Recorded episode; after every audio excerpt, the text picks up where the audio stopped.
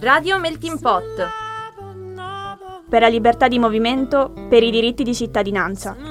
For freedom of movement, for citizenship rights. Por la libertad de movimiento, por los derechos de ciudadanía. Pour la liberté des mouvements, pour les droits à la citoyenneté. من أجل حرية التحرك من أجل الحقوق والمواطنة.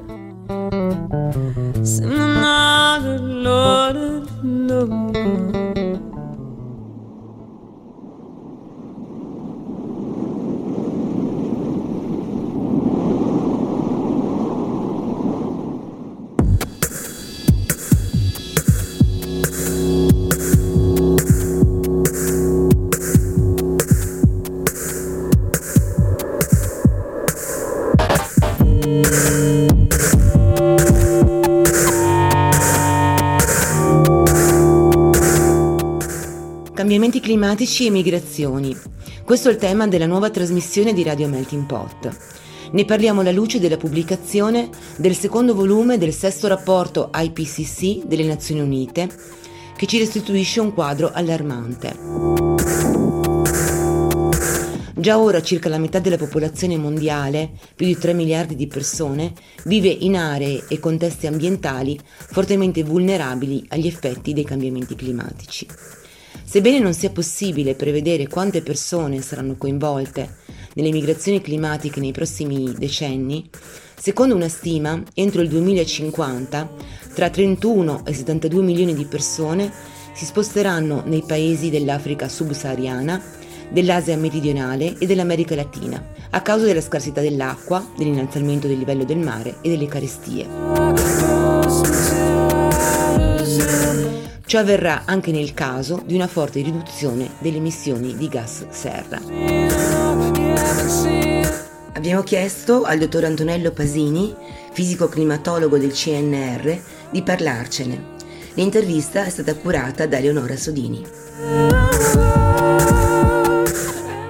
Danni gli impatti dei cambiamenti climatici eh, su, sulle popolazioni, sui territori, hanno, dipendono da vari fattori. I due fattori principali sono ovviamente l'aument- l'aumento del riscaldamento globale degli, e dei cambiamenti climatici adesso collegati che portano per esempio enormi siccità, eventi estremi e così via, ma dall'altra anche dove impattano questi cambiamenti climatici, quindi lo stato, la vulnerabilità dei territori e delle società che ci vivono sopra. I cambiamenti climatici impattano dovunque, è chiaro, per esempio l'uragano Katrina ha distrutto New Orleans, ma eh, lì eh, certo la gente è emigrata, tra virgolette, diciamo così, è andata dai parenti a mille chilometri di distanza, è stata lì sei mesi, poi è tornata, magari ha incassato un premio assicurativo e ha cominciato a ricostruire Ora, se una cosa del genere accade in Bangladesh, questo invece è la fine di tutto. Si vedono queste immagini terribili di eh, bambini su queste zattere con, eh, accompagnati da due capre. Ecco, quello è veramente tutto quello che rimane in questi territori. Quindi c'è da vedere certo il cambiamento climatico, ma anche dove impatta. Questo secondo eh, diciamo, rapporto sull'adattamento è estremamente importante, innanzitutto perché per la prima volta, io direi, ci fa capire che non è pro- soltanto un problema di dinamica naturale, ma anche di dinamica umana che interagisce con la natura. Quindi per risolvere il problema del cambiamento climatico noi dobbiamo pensare anche a come sono fatte le società, come si sviluppano. Diciamo, la dinamica umana è strettamente correlata con la dinamica naturale. L'altra cosa importantissima che ci fa vedere è che stiamo raggiungendo i limiti dell'adattamento. Cioè se veramente andremo agli scenari peggiori di riscaldamento climatico, non saremo più in grado di adattarci a questo cambiamento climatico e allora, soprattutto in certi territori, la migrazione sarà ovviamente la nostra.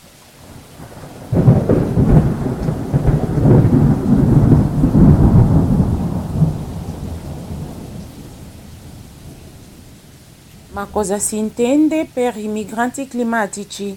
Esiste una definizione giuridica?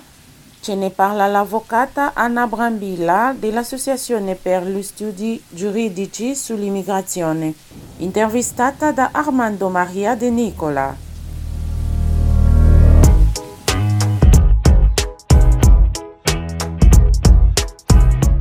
Una definizione giuridica univoca non esiste, eh, esistono diverse definizioni che vengono utilizzate soprattutto dal punto di vista politico nei documenti eh, ufficiali, nei policy paper eh, abbiamo ad esempio l'utilizzo della definizione o meglio del termine rifugiati climatici, rifugiati ambientali, migranti climatici, migrazioni indotte da motivi ambientali. Questa per esempio è la eh, terminologia che viene utilizzata dalle istituzioni europee. La ragione per cui non esiste una vera e propria definizione giuridica univocamente accettata di migranti ambientali è perché chiaramente l'individuazione di una definizione giuridica implica anche la scelta di uno strumento di tutela giuridica eh, da accordare ai migranti ambientali o rifugiati, o rifugiati climatici.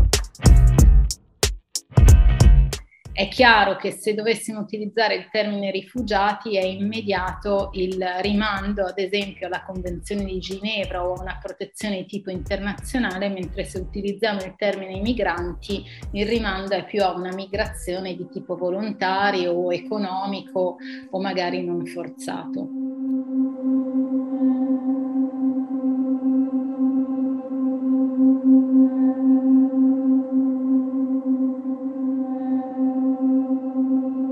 Guardiamo la situazione odierna.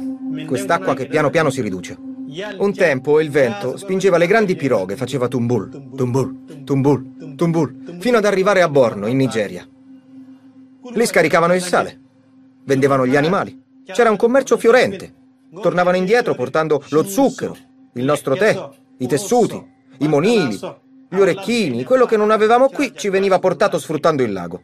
Ci volevano sei mesi all'andata e sei mesi al ritorno.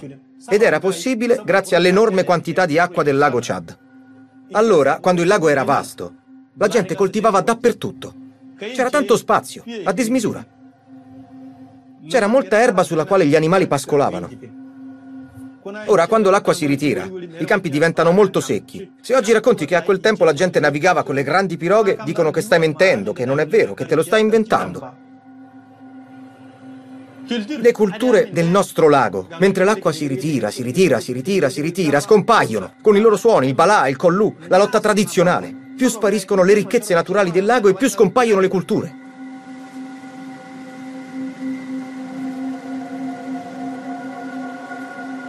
Il lago Chad si trova nella parte centro-settentrionale dell'Africa, sui confini di Chad, Camerun, Niger e Nigeria, nell'area del Sahel.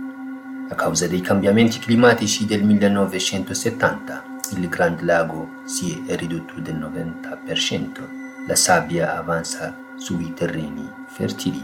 Terra arida, a assenza di acqua, causano la riduzione drastica di agricoltura, pesca, pastorizia e scambi. La rottura dell'antico equilibrio con il territorio condiziona la vita, la salute e la felicità delle popolazioni. Un lago che si svuota, campi profughi che si riempiano, aumento dei conflitti, l'arrivo di Boko Haram. Questa storia è raccontata nel documentario Il tropico del caos di Angelo Loi.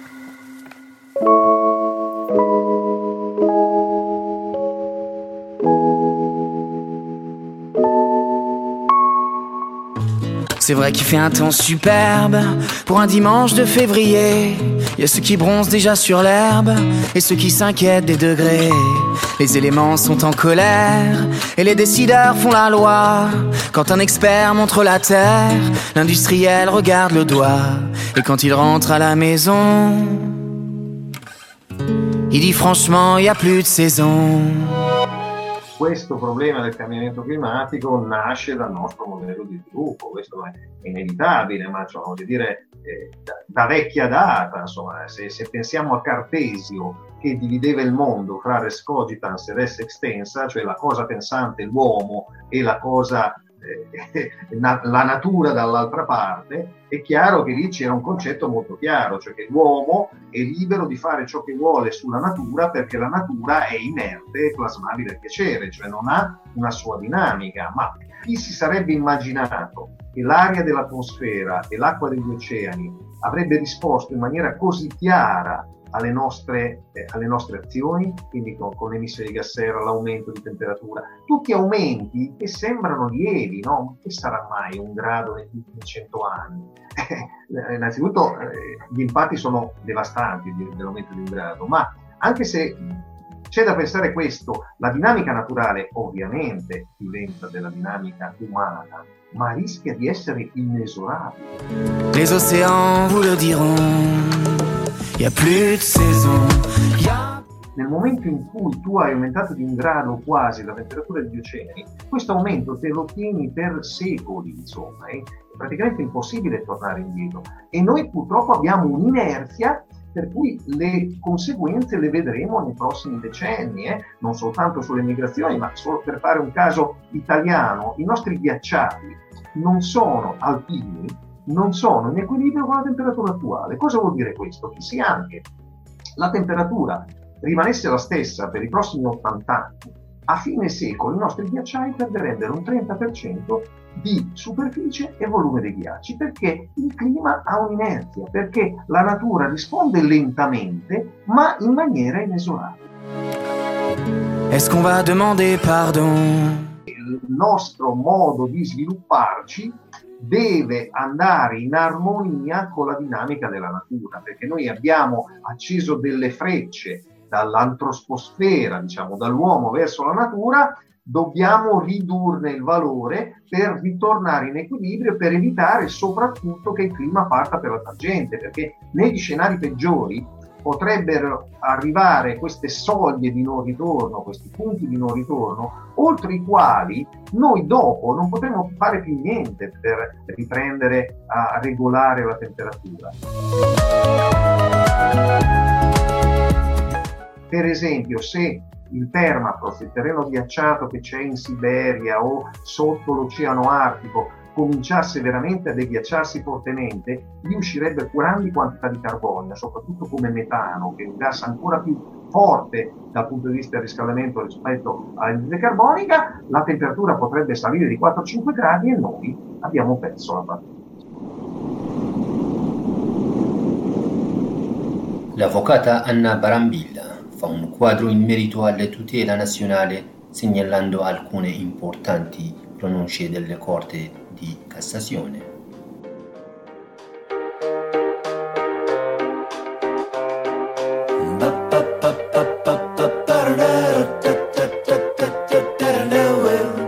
Mm, la uh, Corte di Cassazione è arrivata vicino al riconoscimento di una forma di protezione internazionale, nello specifico la protezione sussidiaria, anzi in alcuni casi ha riconosciuto la protezione sussidiaria ma occorre preci- fare due precisazioni. La prima è questa, là dove la Cassazione ha riconosciuto la protezione sussidiaria, è stato, si è sempre trattato di casi prevalentemente provenienti dalla zona del delta del Niger, quindi Nigeria, delta del Niger, in cui a una situazione di evento ambientale disastroso, di depauperamento delle risorse naturali si accompagnano situazioni di violenze eh, derivanti appunto dalla repressione statale o dai movimenti di protesta.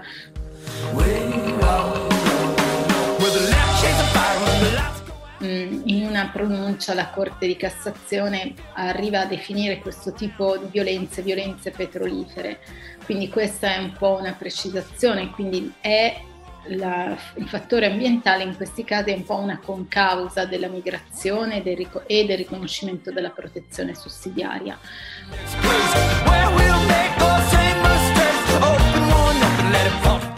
In una recente pronuncia della Corte di Cassazione invece la eh, Suprema Corte si è avvicinata, sembrava avvicinarsi eh, al riconoscimento di una forma di protezione sussidiaria anche diciamo eh, solo mh, per il eh, deterioramento dell'ambiente causato comunque dall'opera dell'uomo, ma poi eh, nell'ultima parte della pronuncia nuovamente virato verso una protezione tipo complementare che nel caso di specie era una protezione umanitaria. Quindi sicuramente questo è il punto diciamo, di arrivo oggi a livello di ordinamento nazionale.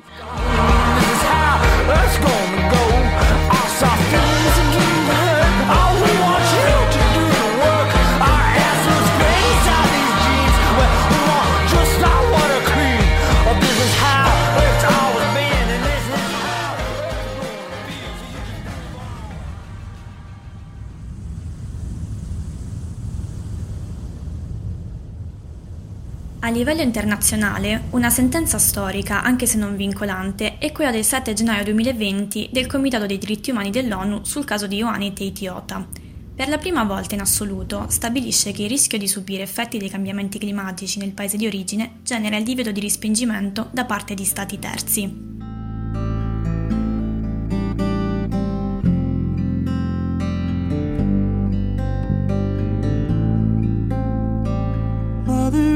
All.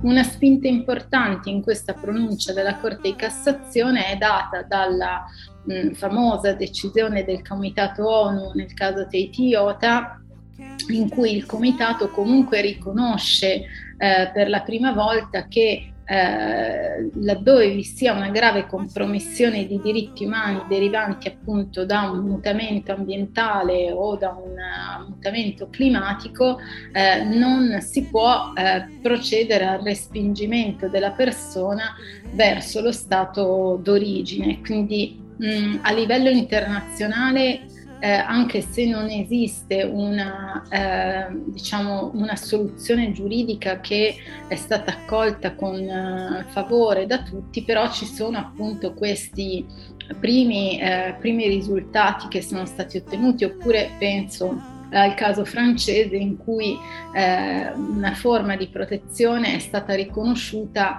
eh, mettendo in evidenza il nesso esistente tra eh, il degrado ambientale e la lesione del diritto alla salute. Credo che ehm, ci sia ancora eh, diciamo, de- del lavoro da fare da questo punto di vista e che probabilmente la soluzione ottima sarebbe proporre più soluzioni giuridiche, penso ad esempio a visti eh, speciali di ingresso come ha proposto ad esempio la Nuova Zelanda. You've seen her stripped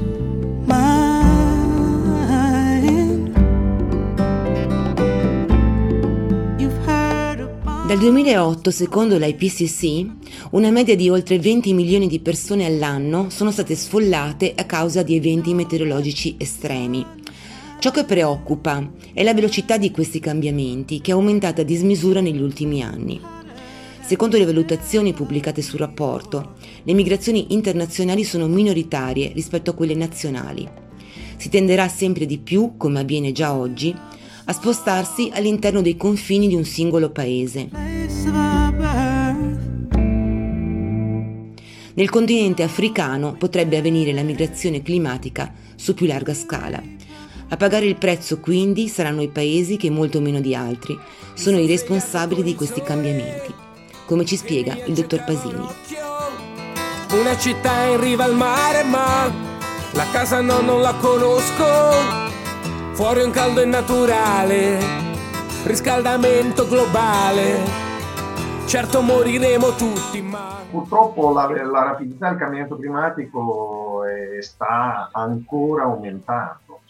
E mh, le aree impattate sulla Terra sono, sono tutte sostanzialmente, però come dicevo prima dobbiamo puntare sulle aree fragili perché sono quelle che avranno più danni a partire per esempio dalle piccole isole del, del Pacifico. Gli atolli del Pacifico sono alti, voi sapete, poche decine di centimetri sul livello del mare, il livello del mare sta aumentando e tutto sommato potrà tranquillamente arrivare a 60-70 cm alla fine secolo, queste isole sono destinate a essere sommerse dalle acque e già da adesso i loro abitanti stanno cercando di avere un asilo, ovviamente non un asilo politico, un asilo ambientale, qui si apre tutto un problema di, eh, giuridico, di riconoscimento de- dei profili ambientali e climatici, però loro stanno cercando di chiederlo ovviamente a Australia e Nuova Zelanda, che sono i paesi più grandi del, del Pacifico.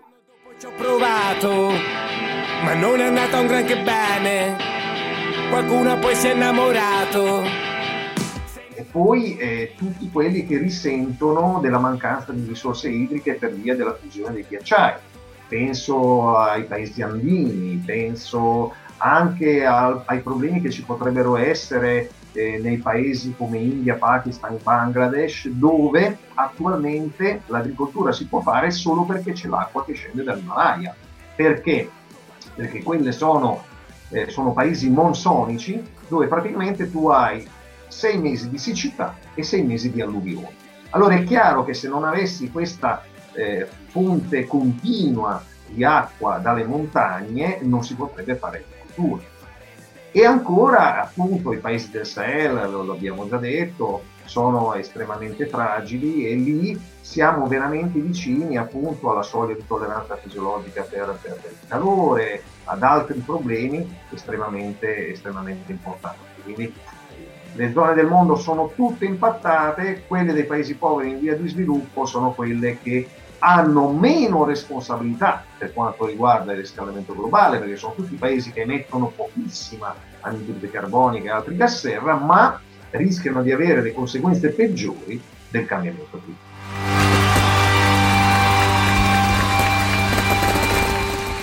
The Climate's Limbo è un documentario scritto da Elena Brinello con la regia di Paolo Caselli e Francesco Ferri.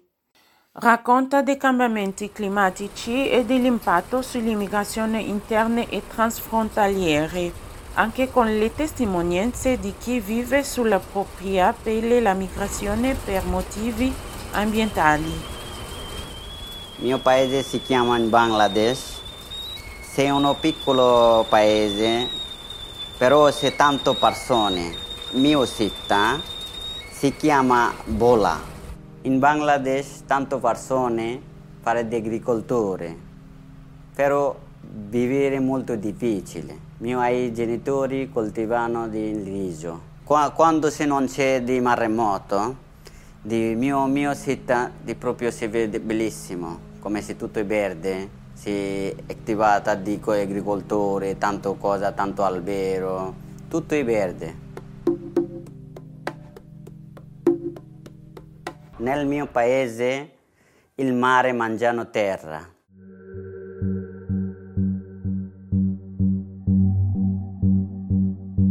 Quanto mare entrano il terra, porta via tutto. A casa di vivere molto difficile. Questo è il problema perché ogni tanto di così si maremoto arrivano di tanto acqua poi tutto di agricoltori di finire, come, come se questo momento si, si vede come di uno di fiume, come mare, perché c'è pieno di tutto mare, pieno di tutto acqua, però bisogna di salvare vita, bisogna di vivere, bisogna di fare di lavorare, perché non c'è tanto lavoro. Il mare portato via mia casa, il mare porta via tutto.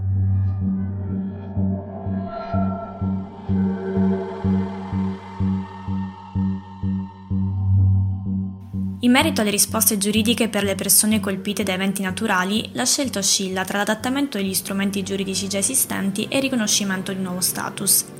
Ma sottolinea l'avvocata Brambilla, nel contesto politico attuale che spinge verso l'esternalizzazione delle frontiere e lo svuotamento di ogni tutela, questa scelta potrebbe essere pericolosa. Se questa tendenza si confermerà, sarà sempre più difficile entrare in territorio europeo e chiedere una forma di protezione non ci sarà nemmeno l'accesso e la possibilità di ottenere una qualche forma di permesso di soggiorno.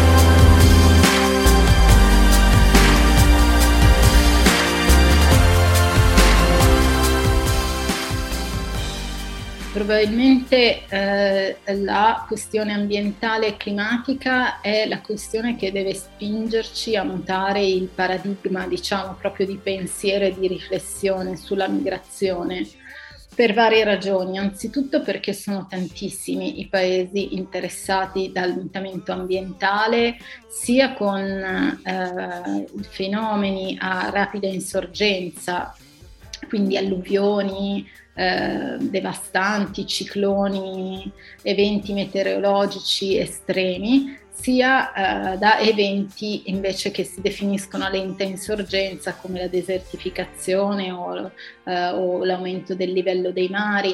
Eh, e sono tantissimi i paesi interessati da questo tipo di fenomeni e da cui poi provengono, almeno in Italia e nell'Unione Europea, flussi migratori. Appunto pensiamo a tutta l'area del Sahel.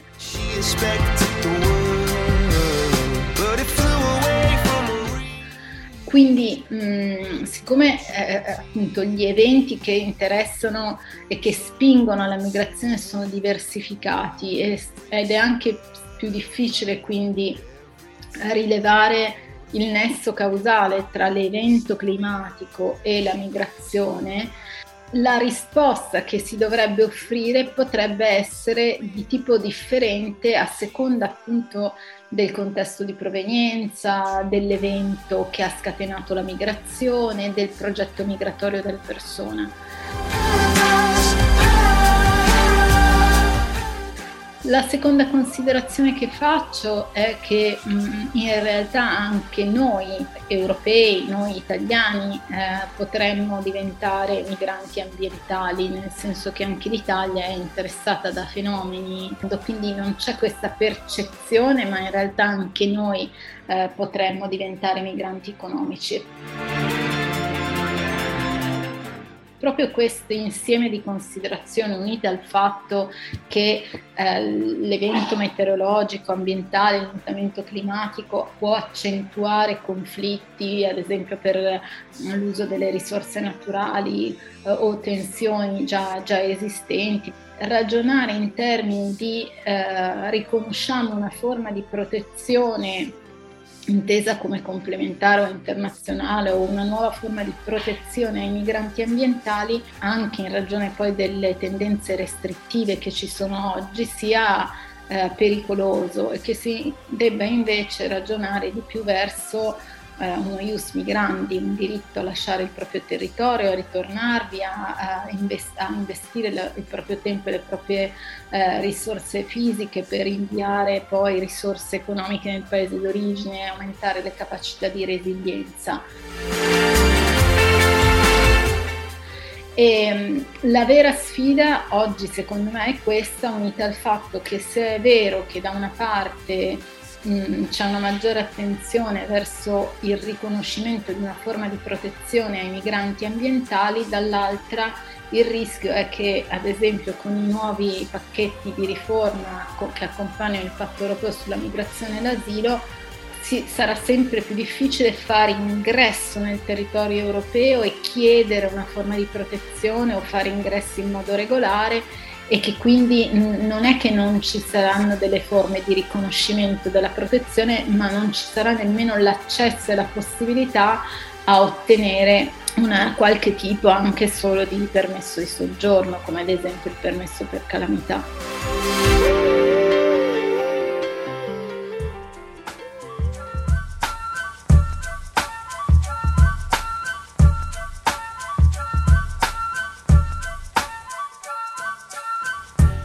Nella trasmissione di oggi hanno condotto in studio Barbara, Nagi, Chantal e Alessandra. La post-produzione e la regia sono state curate da Gianluca Pizzotti. In redazione Teresa e Barbara. La tele resta spenta e non la guardo più. Le interviste integrali saranno poi disponibili su meltingpot.org e i nostri canali social. Radio Melting Pot e anche su Spotify. La nostalgia che sale lentamente come mai, io penso a te. Ringraziamo l'avvocata Anna Brambilla, il dottor Antonello Pasini, Angelo Loi ed Elena Brunello. Ma tutto passa piano eppure se fa strano io sorrido perché so che oggi non ti chiamerò. Questo progetto è sostenuto con i fondi dell'8 per 1000 della Chiesa Valdese. Se lo tiene piove già da un po' La pioggia bagna la mia pelle ma mi asciugherò Perché so che il tempo è ciclico E so che un po' di tempo è quello che ci vuole. Mentre un guaglione sta scacciando il male Sta aspettando il sole. Oggi non c'è sole intorno a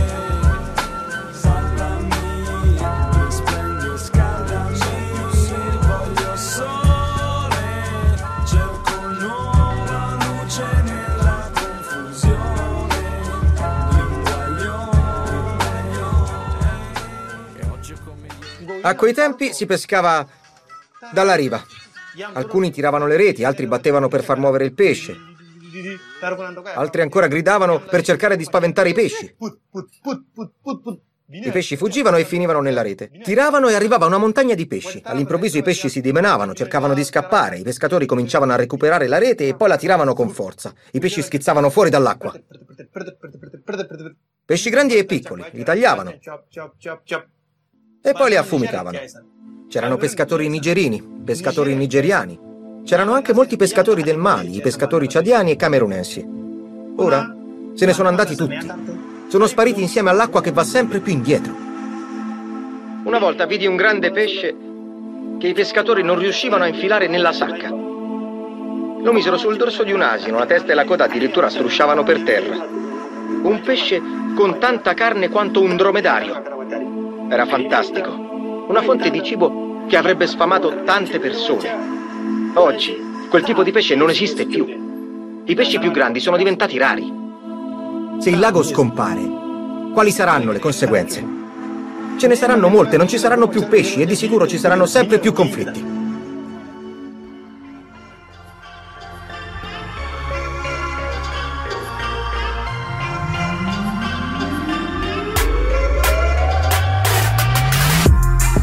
Radio Melting Pot.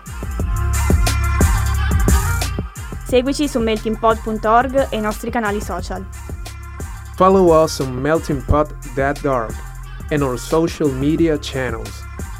Síguenos en meltingpot.org y por nuestras redes sociales. Suivez-nous sur meltingpots.org et les réseaux sociaux. من خلال الموقع meltingpot.org يمكنكم متابعة قنواتنا على مواقع التواصل الاجتماعي.